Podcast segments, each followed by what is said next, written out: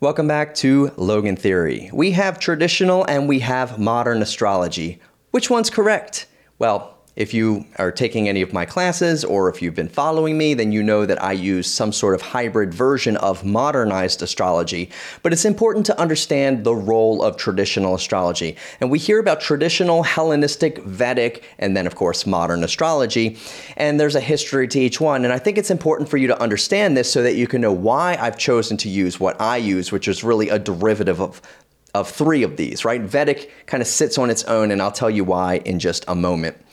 Uh, my system is based off of my own experiences. I put it all together and I found a happy medium of things that work and anything that didn't work, I discarded, right? And that was extremely important to me. Now, as we move on and talk about these, traditional astrology has been around for a very, very long time. And to be fair, so has Vedic astrology. They've been around. Now, Vedic astrology has changed recently, and I'll tell you about that in a moment. But traditional astrology was based on Babylonian principles and eventually mixed with Egyptian decanic astrology to create horoscopic astrology, which is what we have today. We have a derivative of it in every single one of these astrological platforms.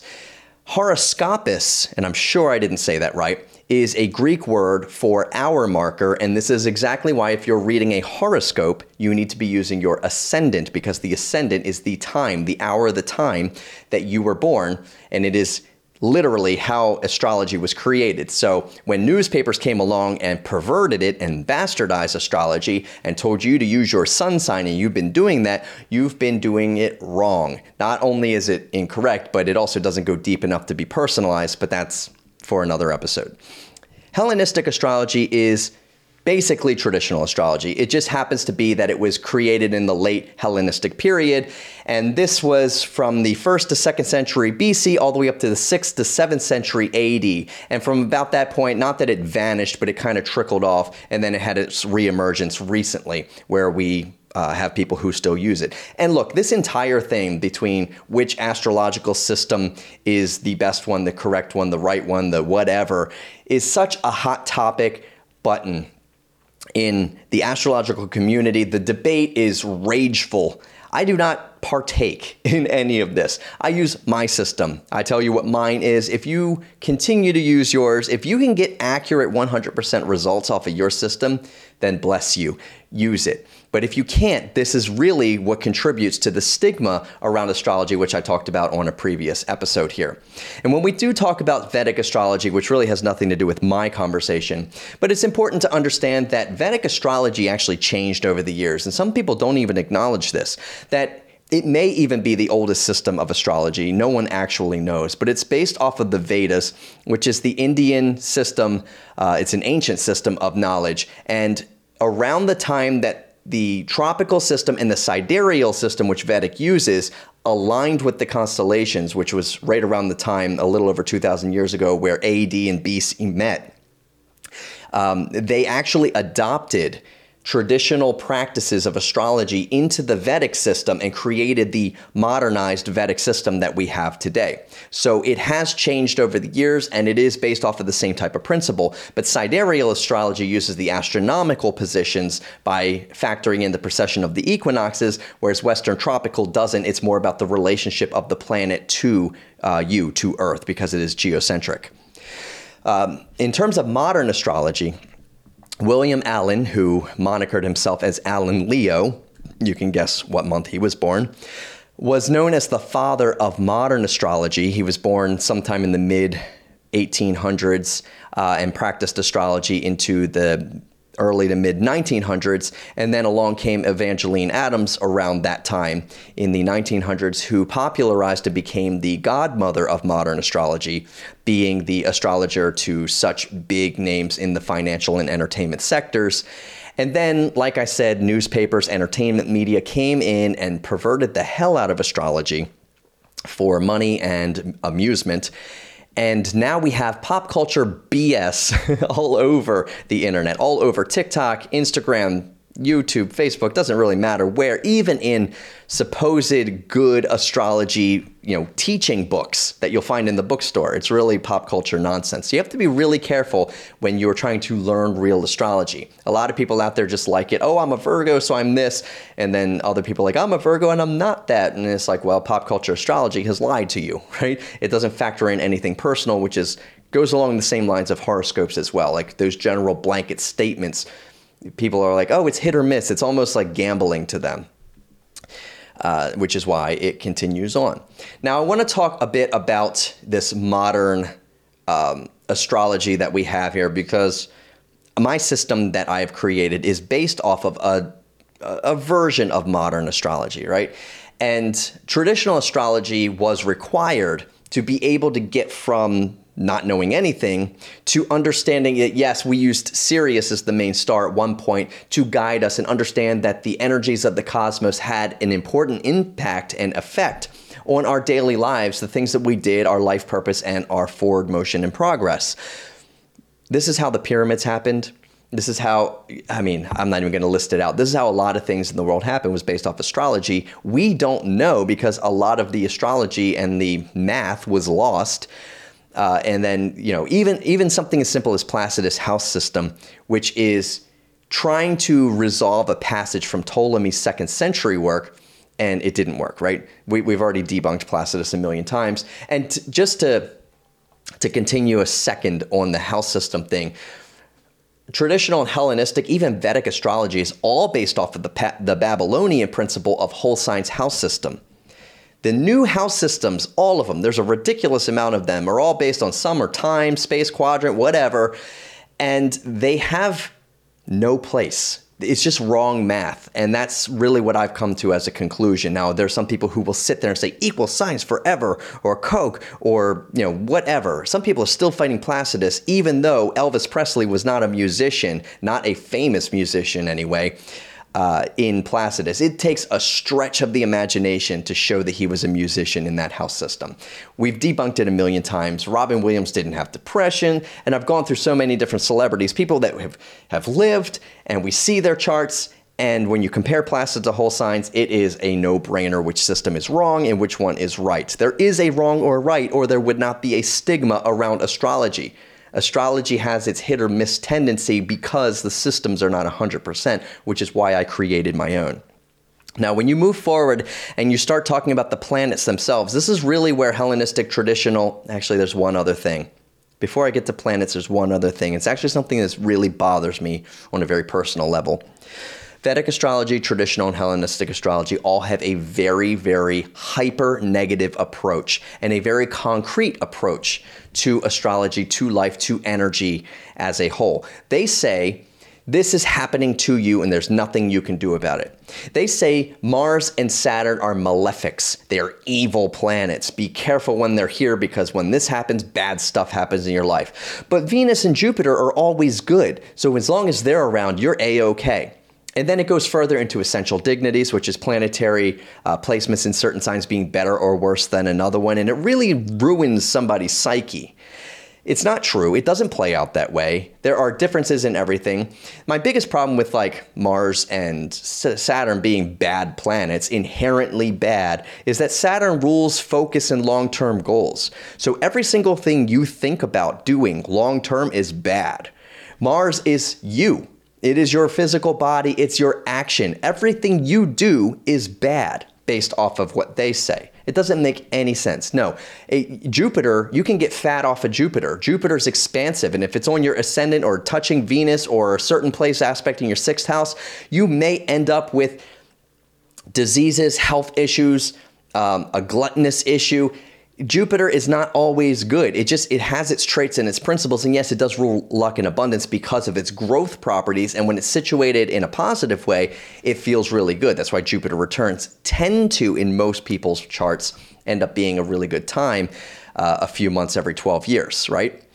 So that's the big thing that bothers me is just this approach. I know because I use astrology in my own life that I can manifest, which means I can change the direction of the energy and the older systems make it feel like free will is not a thing. Everything is destiny and fate. And if either you're destined to have a good life, you're destined to have a bad life. And I truly, simply do not believe that that is the case, right? Manifestation is key. So, mindset is a huge part of this, right? I hate that negative stuff. Bring in the positivity while acknowledging the negative things that can happen is important. So, when we get back into what I was talking about before, which are the planets themselves, let's take Venus. Venus rules two signs, but Venus itself means value. And whether you're talking about traditional or modern astrology, it still rules two signs, which are Taurus and Libra. And it is value. Whether it is value in a tangible sense or an intangible sense, it still is, right? Tangibly being food, comfort, money, self worth I know that doesn't feel tangible, but it's all part of that same Taurus thing, even Mother Nature. It is value, it is beauty. And on the other side, that beauty goes into fashion, relationships, design. That is over here. Even legal stuff. That is what Libra is. And that is the value, right? When we move on to Mercury, it rules two signs in both systems again, which are Gemini and Virgo. And Mercury is the mind, it is everything that is a mental process. And you think, well, how can that be for health? Well, health, the mind controls the body, the body does not control the mind. So you can actually heal many illnesses simply by believing that you are not sick. And people think that that is, you know, hokum, that is woo woo stuff, but it is not. The mind controls the body 100%. And you can get a hold of it if you have faith and belief, mentally speaking if you think you're sick, you're going to manifest being sick. It's the way it is. That is what hypochondria is. And hypochondriacs do tend to be sick more. So then they think they're going to get sick, and it's a vicious cycle for these people. It has to do with communication. It has to do with our siblings, the duality, which is the Gemini sign, the duality of the left brain, right brain here, and things that are of close nature, like siblings and local environment. And then over here with health, work, uh, pets, things of that nature. It's all mind stuff as well, right? So then we have Gemini and we have Virgo there. Even ones that do not rule two signs, like the Sun, which is fifth house Leo stuff, uh, it's all about life and youth. It's all about life and vitality children, romance, entertainment, gambling, recreation. Even people who are taking risks say, I feel alive, because that's what the sun is all about. And the irony, I want to point this out here, I, I, may have said it before, but the irony about the sun is that that pop culture astrology that is always based off of the sun placement, right? Oh, if you're a sun in Virgo, all sun signs here. If you have the, right, it's always based off of the sun placement. I don't like this place, this person, because they are born between this time, which gives them a sun of this sign. But the irony is that the average person, most readings that I end up doing, they actually neglect their sun. The thing that makes them feel alive, they kind of put down and they do all this duty type stuff and they do for others or they even do for themselves, but like in a monotony way, right? It, it, doesn't actually make them feel alive. They don't connect to their inner child. And that's the irony is that as much focus as we seem to put on the sun, it's always the most neglected planet when I'm doing readings. So make sure that you are not neglecting what makes you feel alive and what makes you feel young, because that is what life is all about. And this is why it rules children. This is why it rules recreation and entertainment. This is the fun part of life, right? Not to say that children are always fun, they're always beautiful and amazing. But sometimes you have to do the duty, the duty duty sometimes as well. Okay, so let's move on to what differentiates traditional and modern astrology aside from mindset here. And that are that is the absence of the last 3 planets. Anything after Saturn is not acknowledged because it's supposedly too far away to have any bearing. Even though certain stars like Sirius are sometimes used and that's much further away. Uh, they say, I guess, because of the size. But this is this is where it gets weird for me because if you look at what those rulerships are, they are opposites. Okay? So we're talking about the last three planets, which are Uranus, Neptune, and Pluto. And they rule Scorpio, Aquarius, and Pisces, respectively.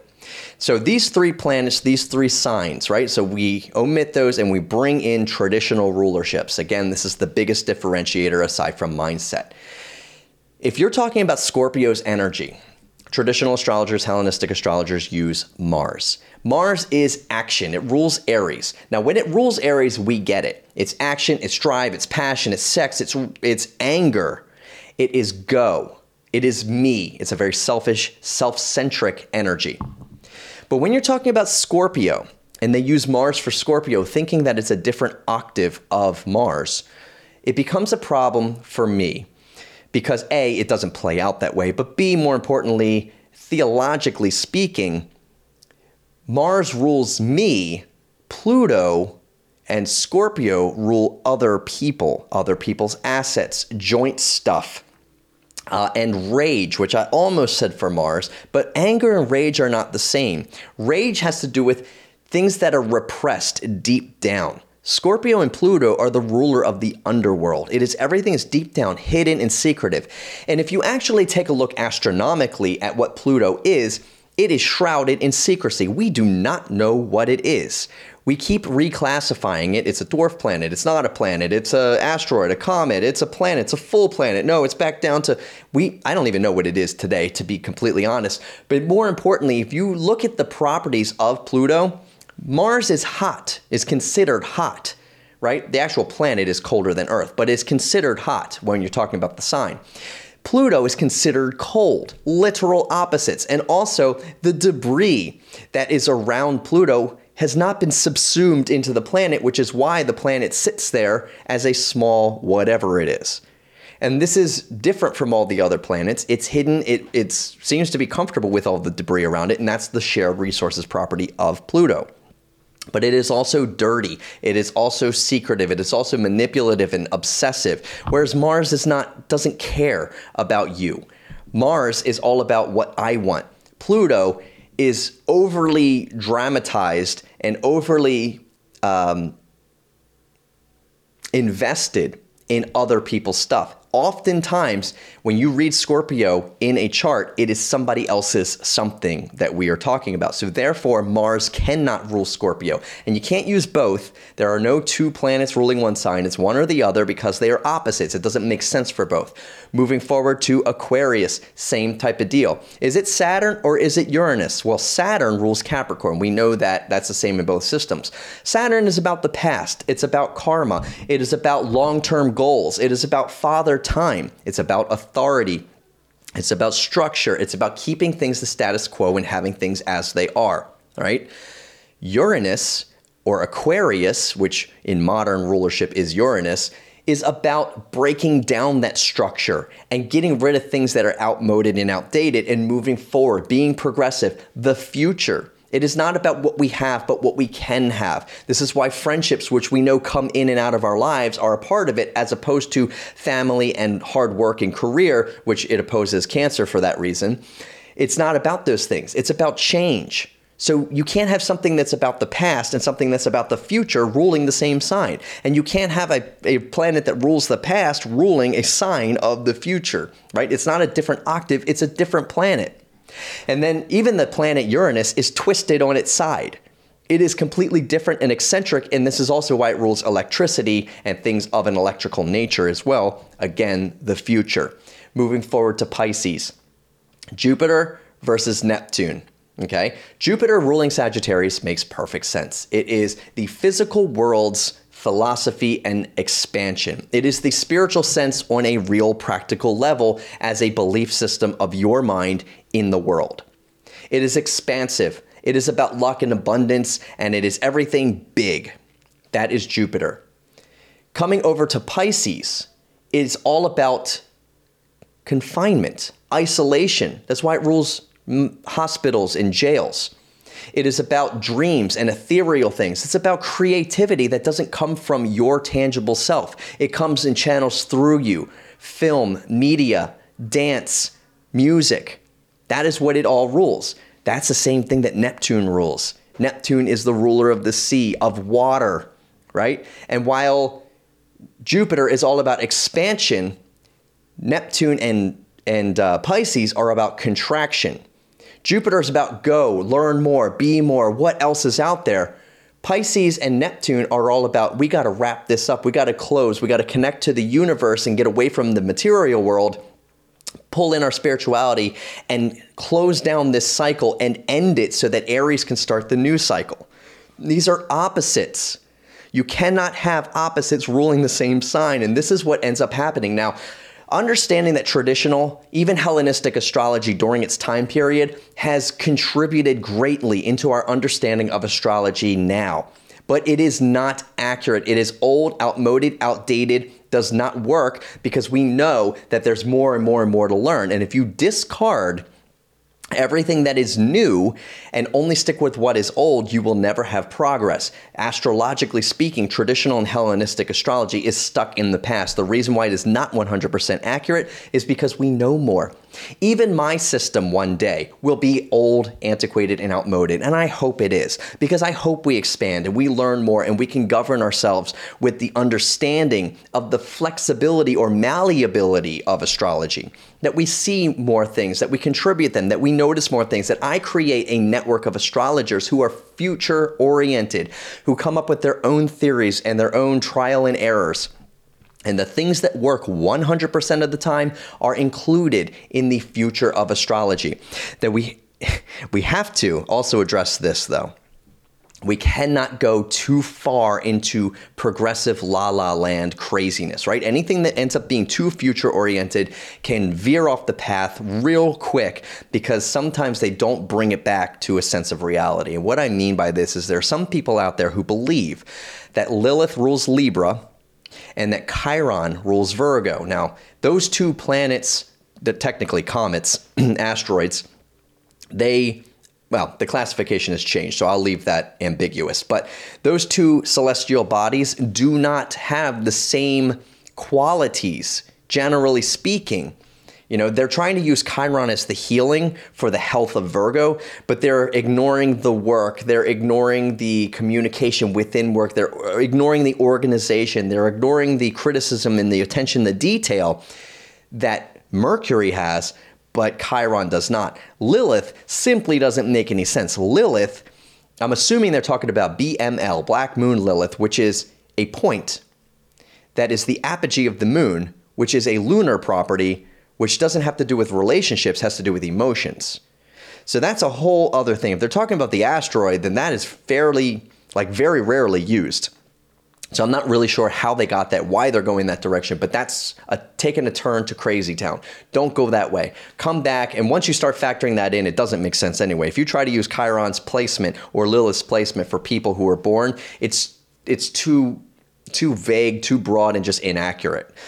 So I do understand the oddity of not having uh, one planet per sign. That's really what they're trying to do. Is they're trying to say, hey, there's not enough planets for 12 signs, so let's find other things. But it just it works when you understand that Gemini ruling, uh, Mercury ruling Gemini and Virgo, that communication and work are at a square, at a friction, and that creates progress and action. It makes a lot of sense. When you talk about tangible versus intangible, like your stuff versus your partnership and how they don't understand each other as a second and seventh house quincunx with Venus placements, it makes sense.